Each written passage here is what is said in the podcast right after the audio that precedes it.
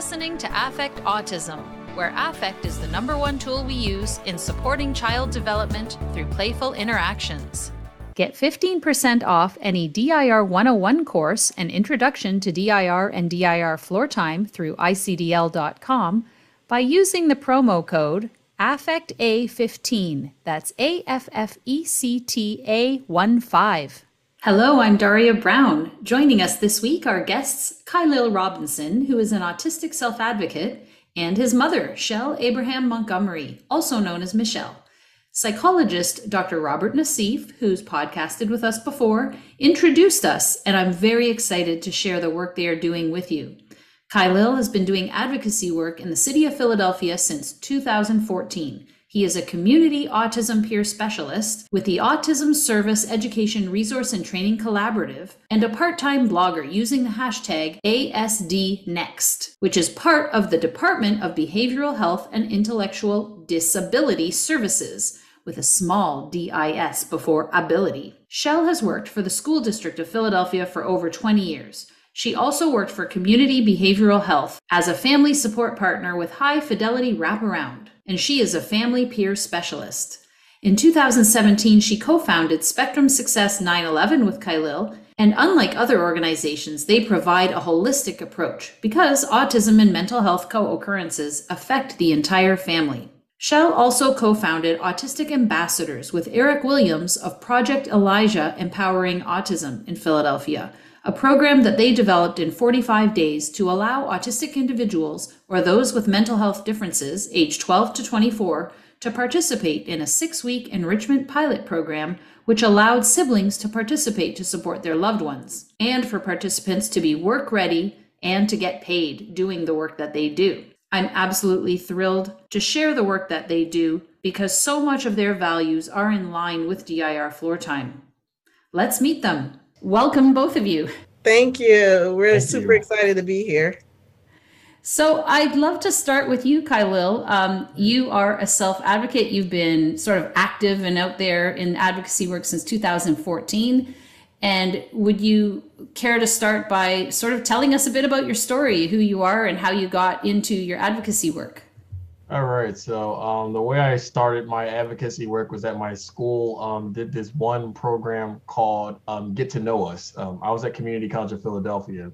Um, Get to Know Us was basically just like a branch of those who had different um, disabilities, whether that was being, whether it was like you know like I'm like being deaf, whether that was like either being like blind, sometimes like you know like having a hard time to talk, even like it, um it, it, it was just like you know like various of like folks who had like you know like um like disabilities and just like talking amongst all of them just felt like a breath of fresh air um because i remember just like being that um exclusively timid one. I didn't really like know how to um like present myself out there and after talking to um these guys then my school i kind of like picked up interest in it and actually um, wanted me to get involved in the district attorney's office and start talking about um, the opening of the um, Philadelphia Autism Project. But um, it was like quite an amazing experience. So I did that from 2014 to 2016 to the point where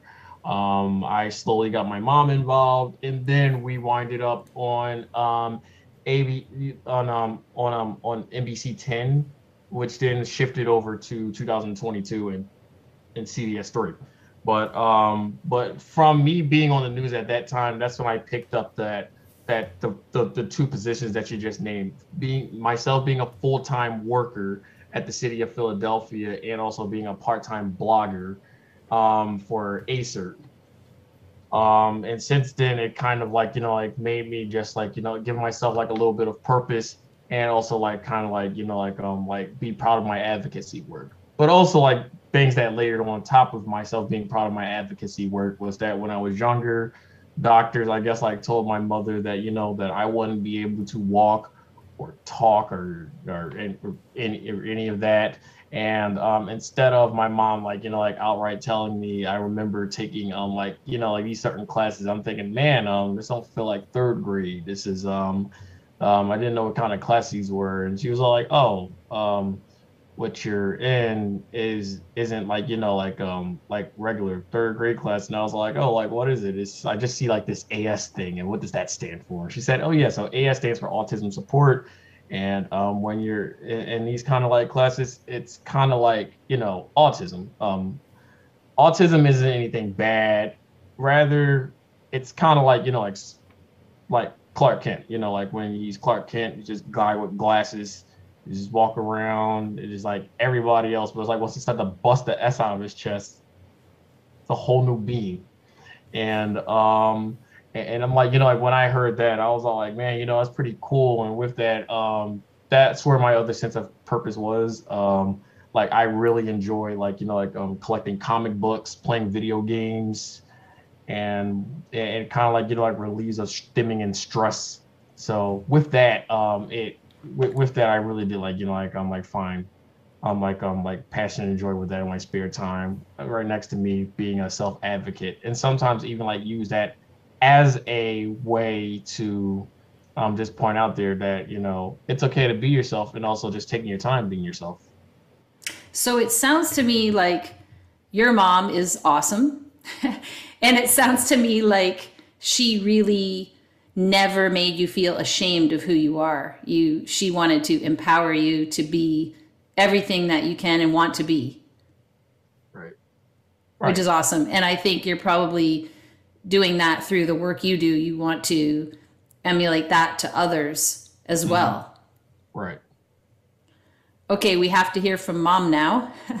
Shell, tell us about your experience because just like me as a parent of an autistic child, it's not something that you ever realize is going to happen in your life. Um, everybody thinks they're going to have a child and, you know, life goes on, blah, blah, blah. And then all of a sudden, the, the world throws, you know, something at us, which is your child, this big doom, your child has a problem. And it's given to us as if it's this awful life sentence.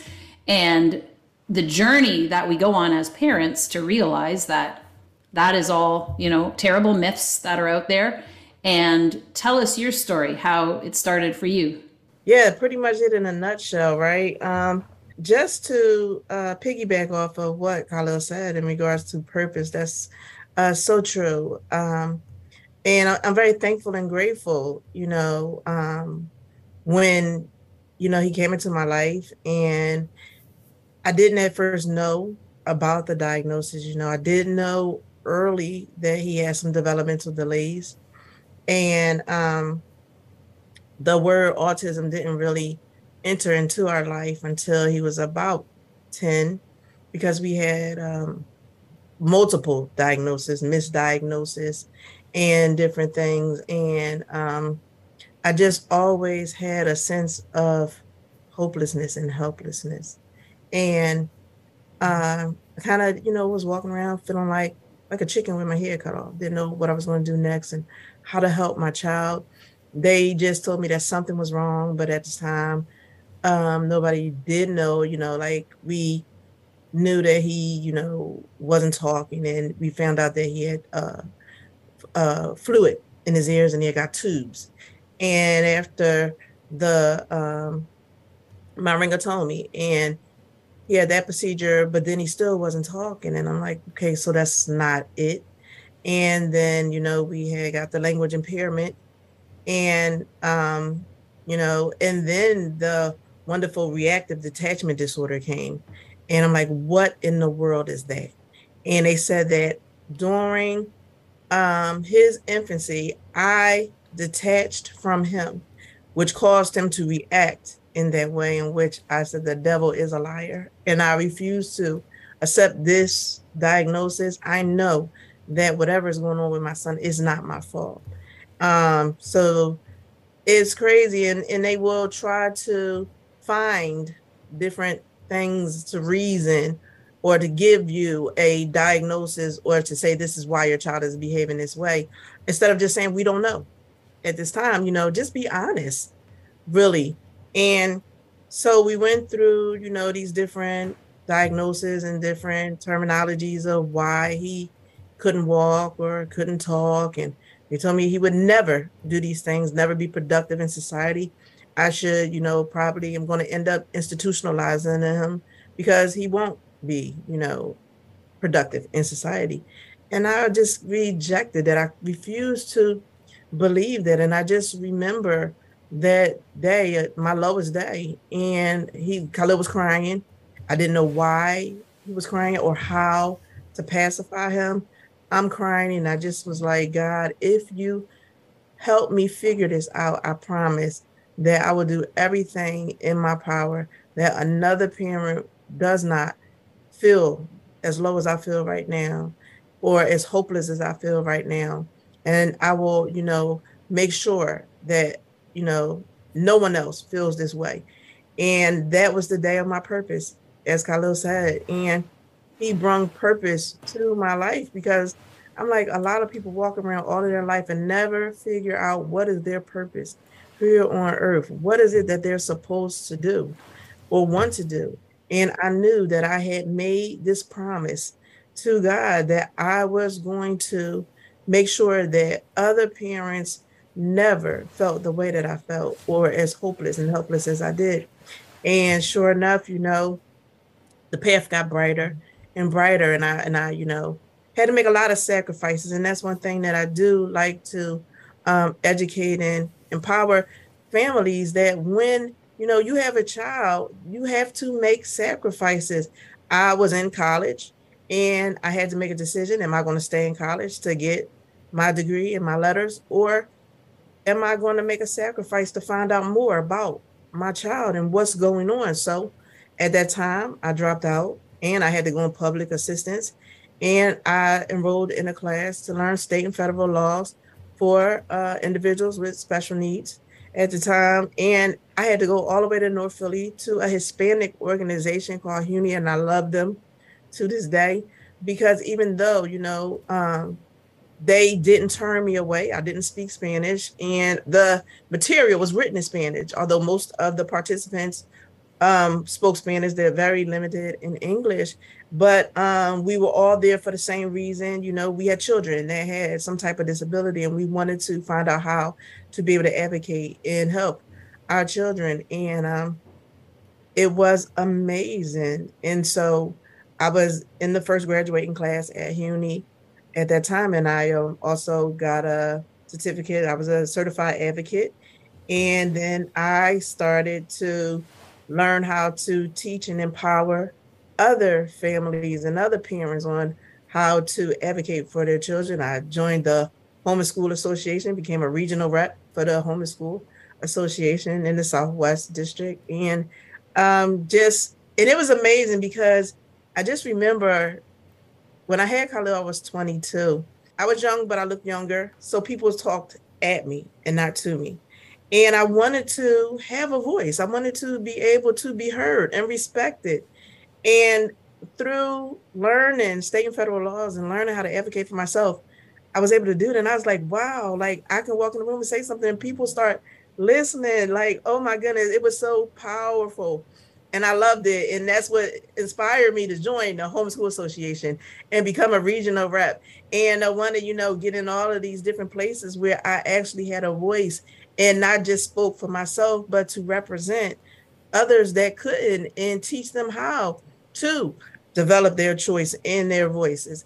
And um, then I joined uh, a group called the Family Members Committee at uh, Community Behavior Health.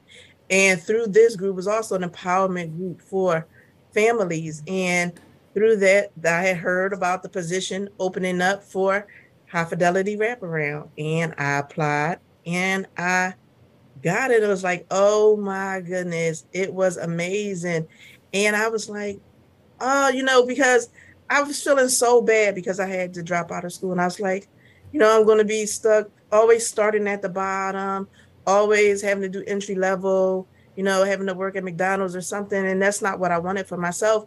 But then, you know, I believe God opened these doors for me because I made this promise and he like rolled the red carpet out for me to be able to walk down and just be a light for other families and do the work that I had promised that I was going to do. So he enabled that for me and I'm just so thankful and grateful and through High Fidelity Wraparound as a family support partner, I had started off by, you know, being the family support partner, advocating for not just the youth, but also for the entire family. And it doors opened and we started flying from state to state, working with families. They had children in residential facilities.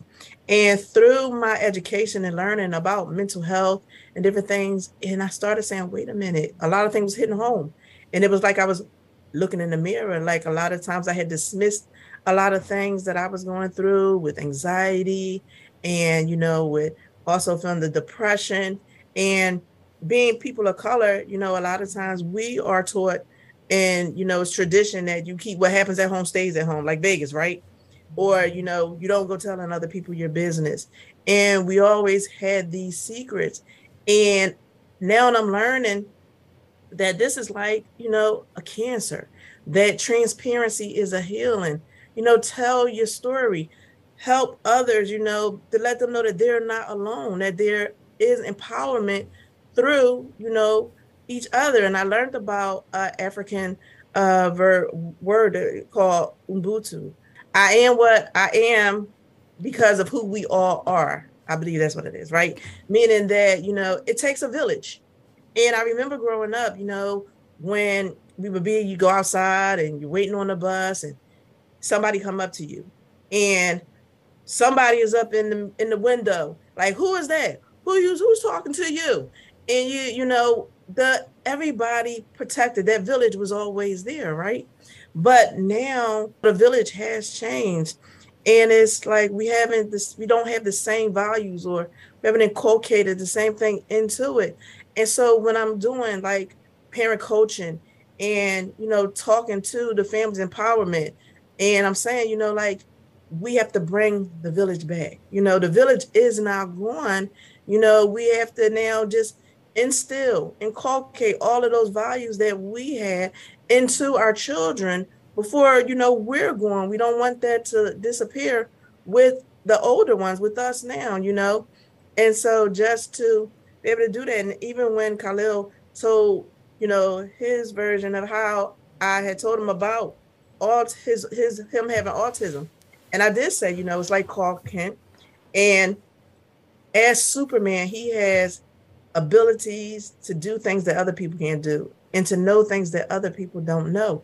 So as Superman, he has abilities. So autism is like Superman to you. It gives you the ability to know things that other people don't know and to do things that other people can't do. So it's not your disability, it's your ability. It gives you ability. And so I said, you know, so with autism, you're never alone. And Khalil was like, yeah, it's like my wingman. And I was like, absolutely. And so even now, you know, when it comes down to disability, I always write it with a lowercase d and a capital A because I say, you know, stop dissing our abilities, right? Because our ability does not define who we are. I love that. I love that.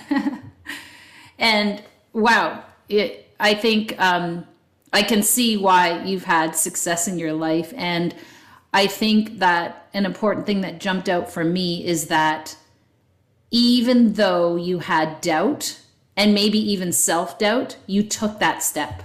You jumped, you walked onto that red carpet that was laid out for you. And because you did that, all these doors opened up for you. And that's such a scary step for so many people to take. And I think having the support of someone like you is so helpful to so many families. So I love I love hearing your story. So I just wanted to say, you know, because I had said about the sacrifice that I made and how I had to drop out of school. And I always felt, you know, bad because I didn't get my letters. But then I realized that even though at the table, I told my parents, you know, I don't care if the other people at the table have a hundred letters behind their name. MOM and DAD is the most important letters at the table. And when I learned that, you know, I was able to sit at that table with my head high and to realize that, you know, they might be the expert in some areas, but I am the expert of my child. And I am a leader and a team member at this table. Yeah, that's so important. And I, I think, especially when you bring up all of the situations where people try and make you feel small, right? Our society seems to hopefully be moving towards acceptance of listening to everybody's voices. Um, it's in the public now that, you know, these voices are out there, you got to listen to them. Right. And that's why we advocate nothing about us without us. Yes, absolutely. So, how did Spectrum Success 911 come about? Yeah, so in 2017, we um, I guess like you know like started off like with um like with inter well first we won um this thing called a seed grant. And with that we was going to use the seed grant to like you know interact with other fam with other families via therapeutic games. And at first we started off with like a large scale. So there was a building that we did do this and um, called the um, community behavior health uh, we did this every um, thursday evening from from four to seven i believe. Um, and we would just like you know like use those small time we just like use those small time activities whether it was like you know like um like construction and just like talking about like sound reducing. We use play-doh in a way where it would just like be like um in a way to interact with your fingers and whatnot and just like saying how stim on how stimming will work for those in the autism spectrum. Sometimes it, we would just like you know like use something like mirrors or a game of uno to spark a conversation and um this actually went off like really well um, even though we had more parents than children on the spectrum, it was extremely interactive. And um, I think like we we spanned that for about like two years until like you know 2020 happened, COVID happened, and we was kind of like you know like stumped for a while. Um, somewhere I think like later 2021, uh, we picked it back up and um, instead of actually like doing it inside of a building we decided to first like you know um, do like a small check-in on zoom. Um, and then after we do the small check-in if they were okay with it then we would just do it over the um, families houses. And um, so far doing the interacting cases over at family houses actually did feel great. Um, they definitely like you know i felt more at home and they were even like extremely like connected. And of course like uh, and of course like you know we still had to like you know follow it within the safety procedures because it's like you know like there's zoom. Uh because like you know like uh, you, you know covid's still rampant. You know we had to like you know like still like wear on the face masks. And then also like at the same exact time next to on like wearing on the face mask what about those who are on the spectrum? And like you know would prefer like a certain leverage of space um, like a certain leverage of space, and sometimes like for speaking of stimming, somewhat even like you know I prefer to be like a certain feet away from other people. So what we were trying to help families to understand because a lot of times they would have a TSS worker for their children or child, or they um what's TSS? Uh, therapeutic, therapeutic support. Okay. staff person, and uh, what was happening is is that um, as a family peer, learning, I would teach the families that you don't have to be a therapist to do something therapeutically. And that what should be happening is if you have a therapeutic support staff person in your home, they should be transferring that skill over to you so that when they leave, you don't feel as hopeless or that you feel, you know, like impaired eh, before they came that you'll be empowered to say, okay, thank you, because support staff should not become new family members. Right. actually working themselves out of a job, come in, empower the family, strengthen them, transfer their skills over to the adults, and then take their leave. You know, work well done, excellent job.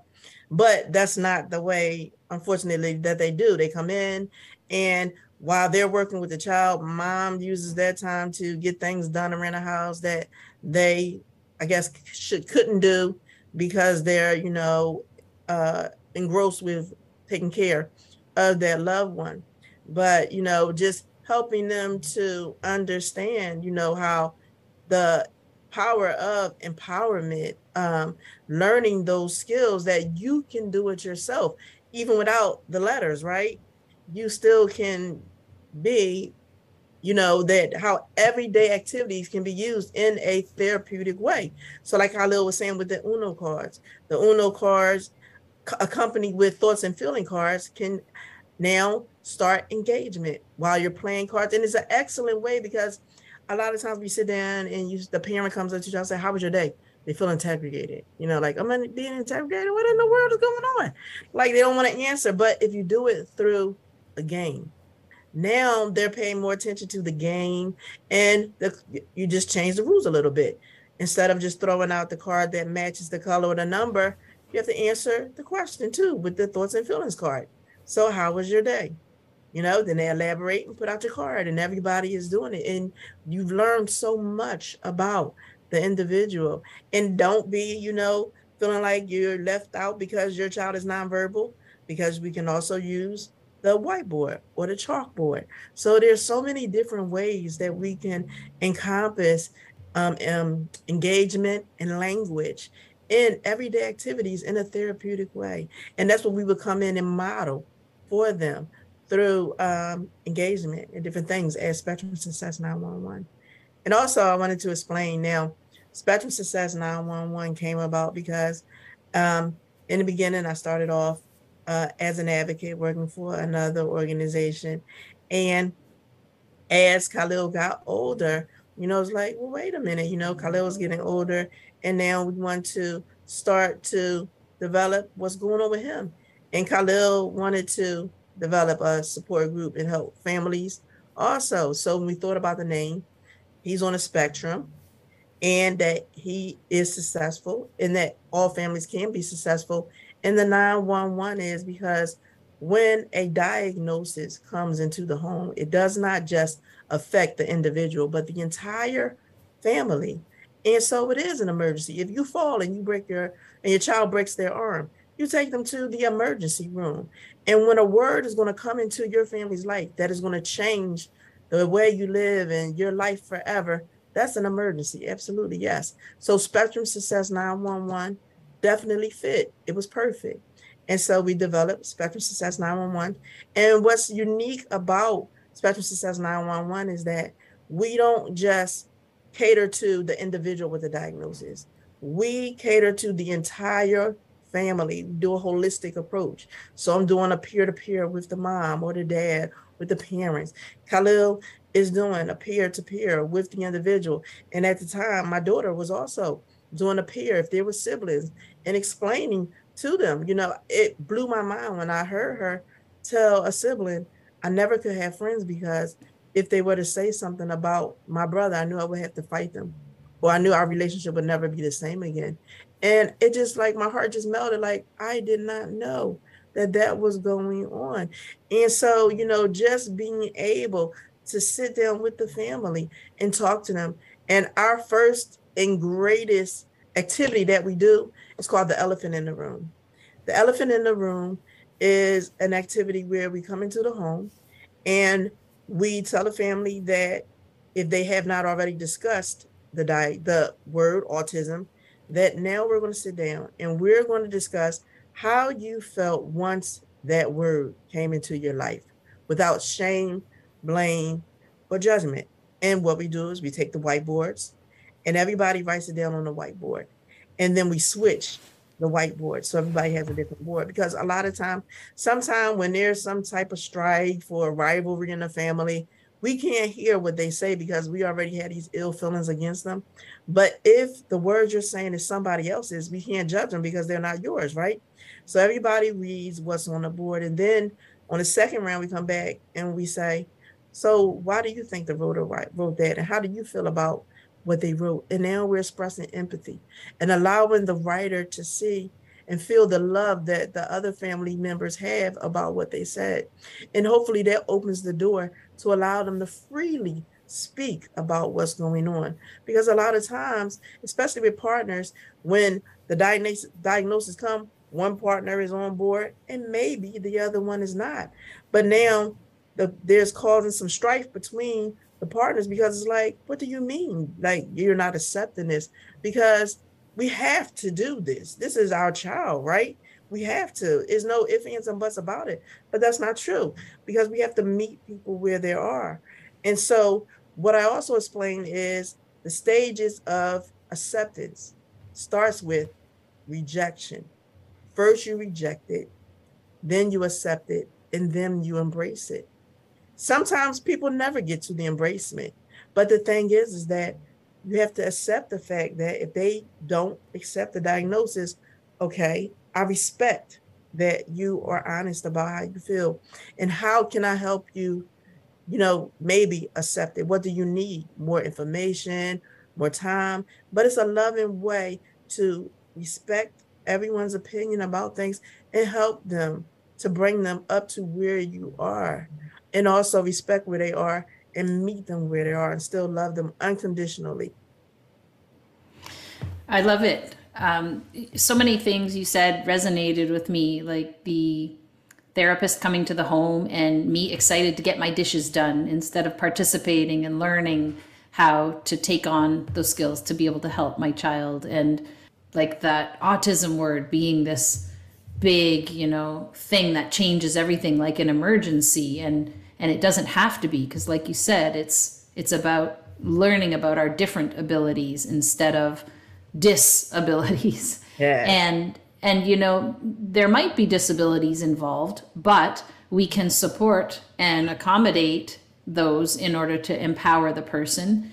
And other things that might not be disabilities are just differences. And this person thinks differently and and then I, I did want to ask you about because I asked permission before we started about it. I know that um, I wanted to get Khalil's take first, and then and then we'll get Shell's take on the puzzle piece. And you talked about the emergency, the fire truck emergency symbol the puzzle piece is something that a lot of self advocates have expressed disdain for because Autism Speaks organization was created to, you know, say that autism is something that has to be cured. And I know they've changed and and shifted over the years, but there's still a lot of hate for that organization and that symbol of the puzzle piece. And Khalil, I I loved um, hearing your thoughts about it and why you guys chose to include the puzzle piece in your logo and i think it's important to address because it's it's almost an elephant in the room sometimes too right that whole puzzle piece and you know different um, there's so many self advocates that have different opinions too and and they've also been influenced by different people and who they interact with and and Khalil, you now have had you know eight years interacting with other um, autistic adults and doing advocacy yourself. So I'd love to hear your thoughts on that. Yeah, so I mean, like, you know, like I'm not generally against the whole entire perspective of the puzzle piece, and neither am I generally against the color blue, because as we already know, like when it comes down to days like April the 2nd, that's also not just National Autism, you know, like the National Autism Awareness Day, but also at the same exact time, that's when they um like you know like painted blue, paint the town blue. So they're like some they're like we're on the color blue, and it's all like it's kind of fun because I'm like my mom and I favorite color is blue. So I mean like you know I'm not gonna just like just like completely disdain a color just because of that reason. But it's also at the same exact time I also get like uh, like where autism speaks is where autism speaks is coming from, and therefore that's the thing that I'm completely against. So, like for example, the um, image of the puzzle piece itself, like you know, like if you look at our puzzle piece, it's just a general puzzle piece, just like you know, like generally just before before like this whole entire thing was like blown out there.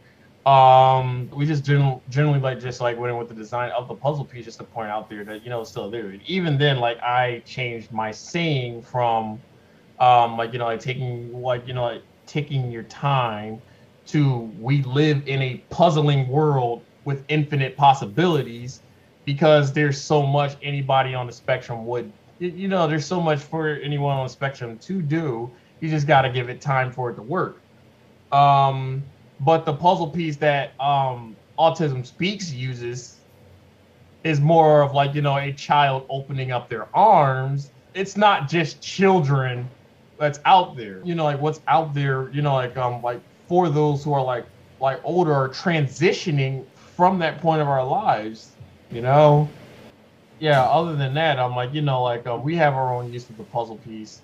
And also at the same exact time i also have like a difference you, you know like um like take with the puzzle piece too um which is also like you know cleverly a transitioning thing you know it's puzzling out there for adults but there's also a lot of things that we can do if we like you know like take the time to come together and paint a big a bigger picture.